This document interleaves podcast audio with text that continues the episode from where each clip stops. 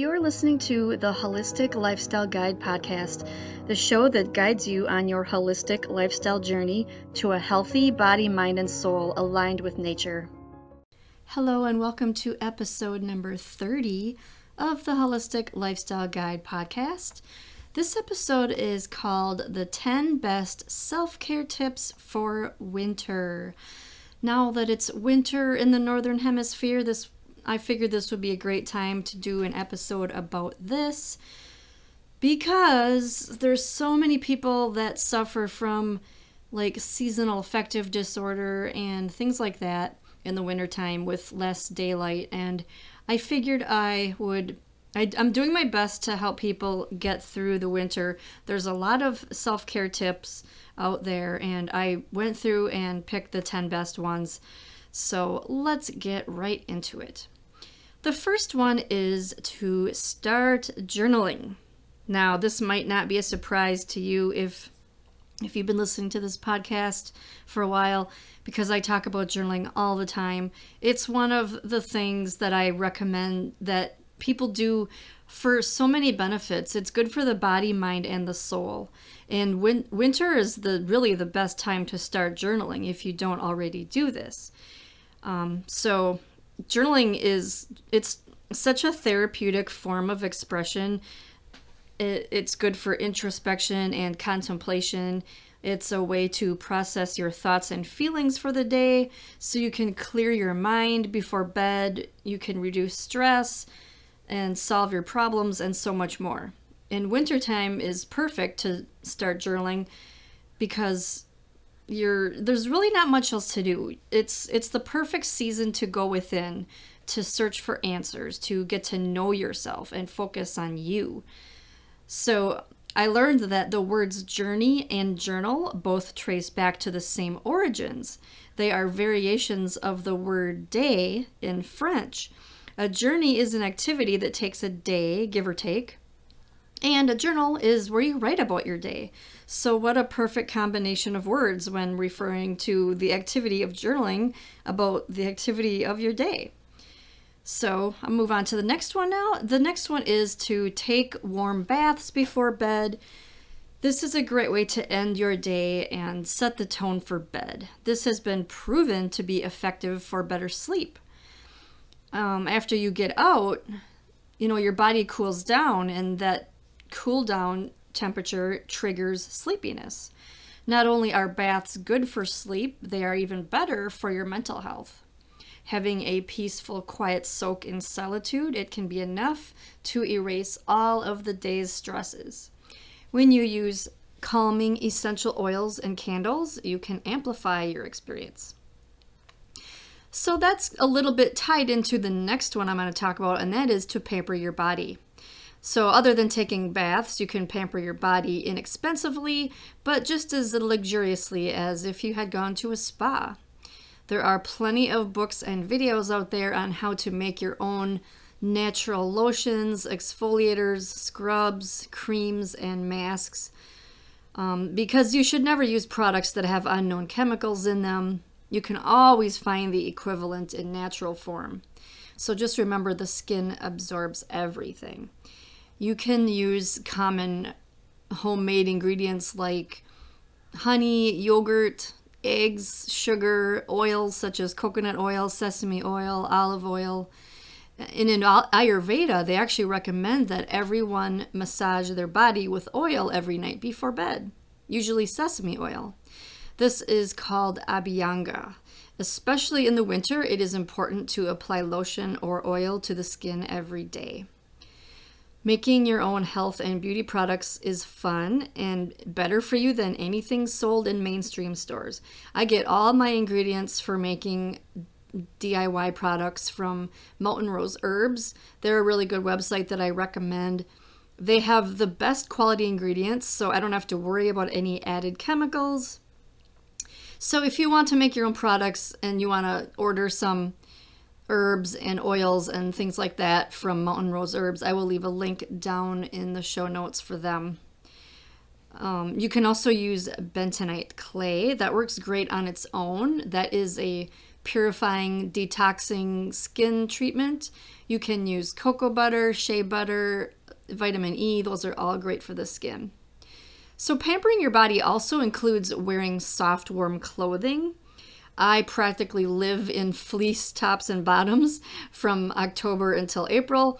This is especially worth noting for any of you who are a predominantly Vata constitution. That is the Ayurveda body type that is thin and prone to cold. So, that is actually the majority of the population. So, if you are usually cold and don't have a whole lot of body fat, then I would definitely recommend sitting around your house with soft, warm clothing on. It's a game changer.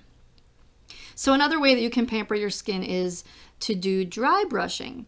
This helps move your lymph out of your body, and that is toxins. The part the part you will probably notice first though is how soft it makes your skin feel. I like these they're called Garshana gloves. I like to use them for this because they're less abrasive than the brushes. And that's also an Ayurveda thing. So I learned that when I was studying Ayurveda. So moving on to the next tip I have for you, and that is to meditate daily. This suggestion is probably the most common one in all areas of holistic health because it greatly improves all aspects of your health physical, mental, and spiritual. So, doing this in the morning or before bed, or really any time of the day, but if you do it in the morning, it'll help to start your day off on the right foot. And if you do it before bed, it's really good to help you sleep.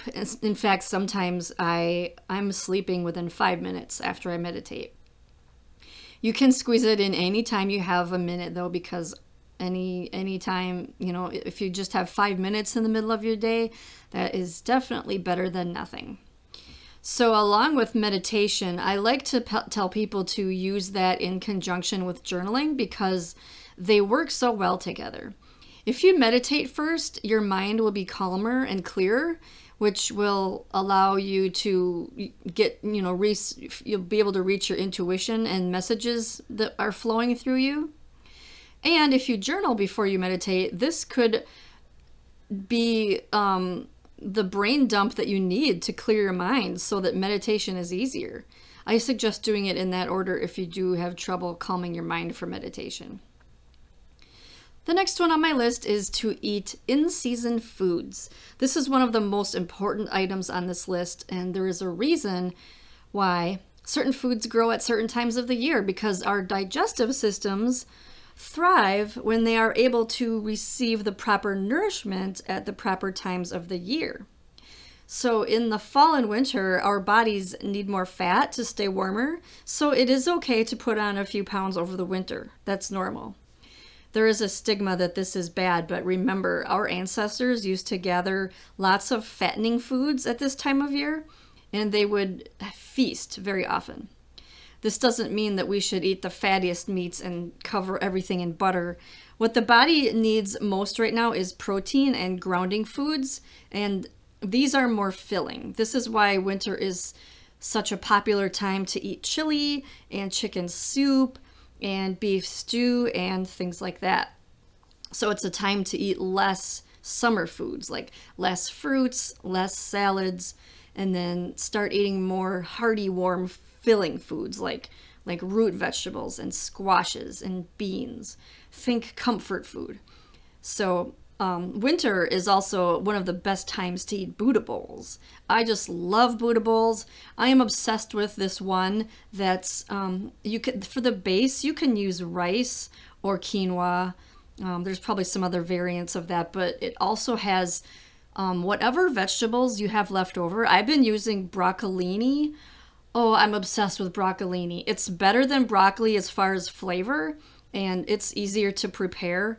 Um, I, I'm obsessed with it, but it's you can't find it everywhere though. So anyway, this Buddha bowl has that, and it's got like peas and carrots, and then um, I've I've put olive oil. I fry my vegetables in the olive or not olive oil, uh, coconut oil, and um, I'm not going to remember the rest of the recipe, but I hope I'm inspiring you to research Buddha bowls because what they are is just a collection of healthy vegetables and they're just great.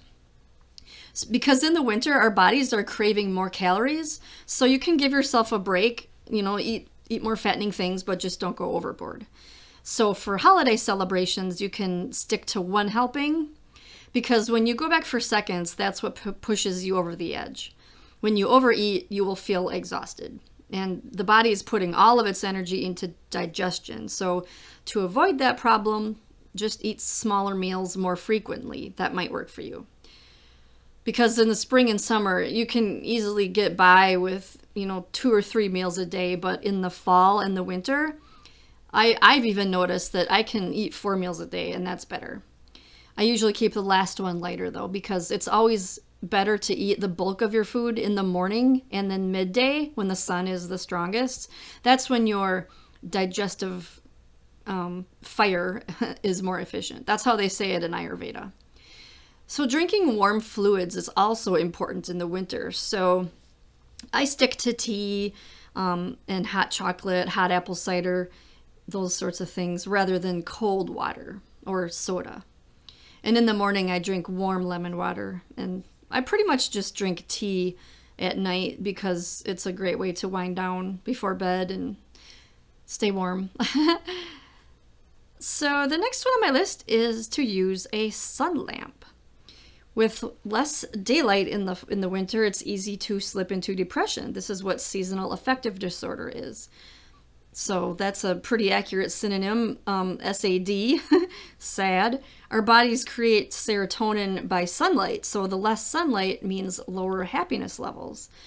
So, getting good sleep is dependent on the amount of light that reaches the eyes, especially in the morning. So, if you work nighttime hours, if you sleep late, or if you live where there is very little sunlight, it will improve your sleep immensely if you use a sun lamp as soon as you get up each day.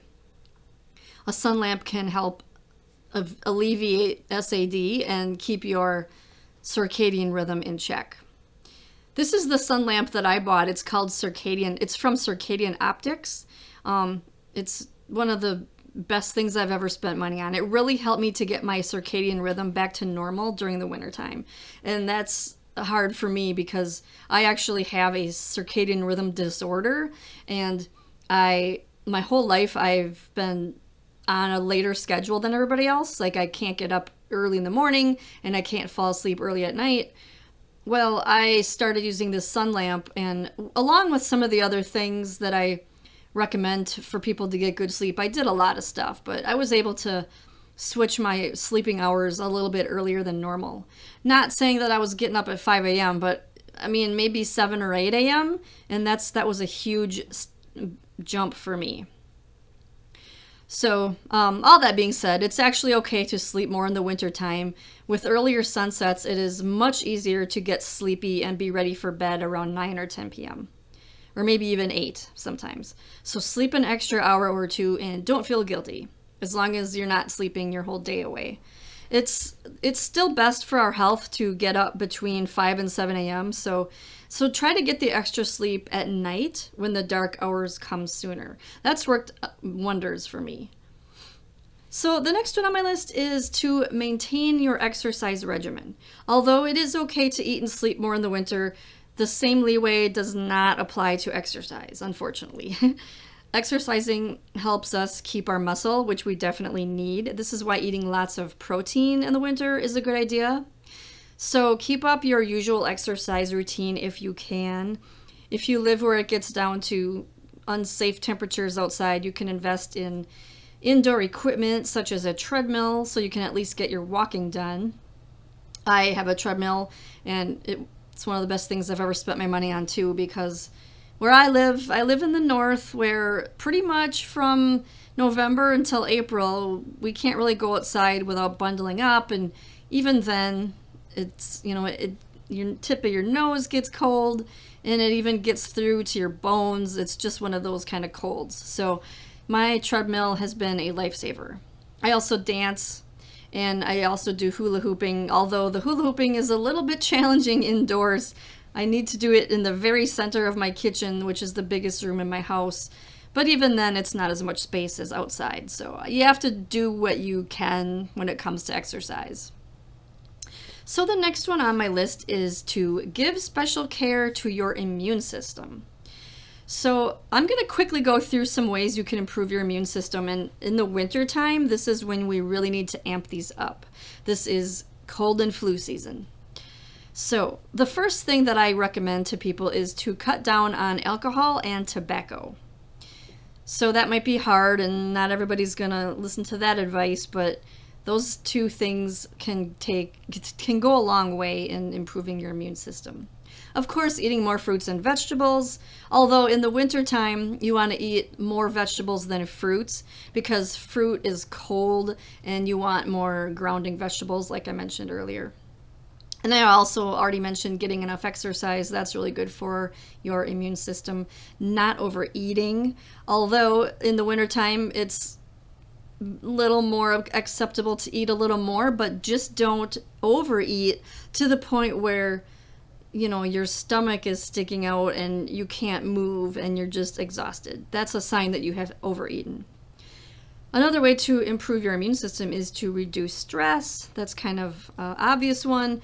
In some ways you can reduce stress is to work on your mental health and your spiritual health it's, it's, improving your spiritual health is something that people don't usually think about, but it's been proven that people that are healthier have a stronger spiritual um, whatever you'd say it but you know they, they work on their spirituality. Improving your digestive system is probably the one of the best ways to improve your whole immune system as a whole because your digestion really dictates your health. So that's a whole nother subject, and I won't say too much about that, but gut health is crucial for immune system. Use a lot of herbs and spices. They are good for your immune system, for your digestive system.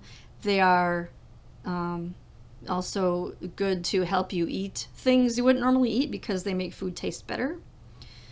Um, getting enough sleep, of course, is good for the immune system. Oh, so much. And that's why I think this is also another reason why the body naturally wants to sleep a lot in the winter, other than the fact that it's dark more, but also because our bodies heal overnight when they're sleeping and they are rejuvenating and doing all that repair work. And that's going to require more sleep. Also, you can take zinc, vitamin D, vitamin C, and drink plenty of water. Moving on to the next one on my list here develop your indoor hobbies. So, when we are forced to stay inside, we might get lazy. We might just end up on the couch. You know, that's not the best use of your time. So, instead, I like to tell people to find something that you can do to better yourself. You know, why not use this time to finish those unread books or play board games with your family? Find a great way to stay connected and have fun. So ask yourself what are some things that you've been wanting to do or explore further that you couldn't get to over the summer because maybe you were too busy in the summer, you were always outside.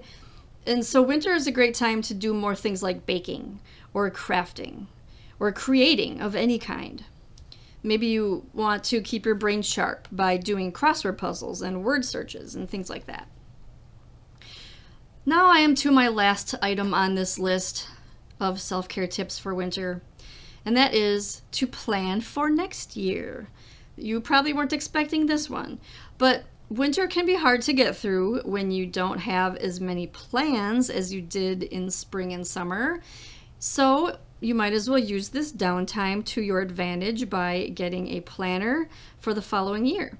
This is an especially popular thing to do around New Year, so there are no shortage of planners to choose from. And some of you might not know this, but I make planners and I sell them on my Etsy shop. So I will leave a link down below in the show notes um, if you're interested in buying some planners, I've got all types of planners and other things as well, but that's a whole other subject. So um, that's it for this week's episode of the Holistic Lifestyle Guide podcast. Yeah, Holistic Lifestyle Guide podcast. I'm gonna have to say that say that a little slower next time. Don't forget to join me next week for another episode and check out my website holisticlifestyleguide.com where you can read articles about holistic wellness and you can subscribe to get freebies delivered to your inbox every Tuesday. Thank you so much for listening.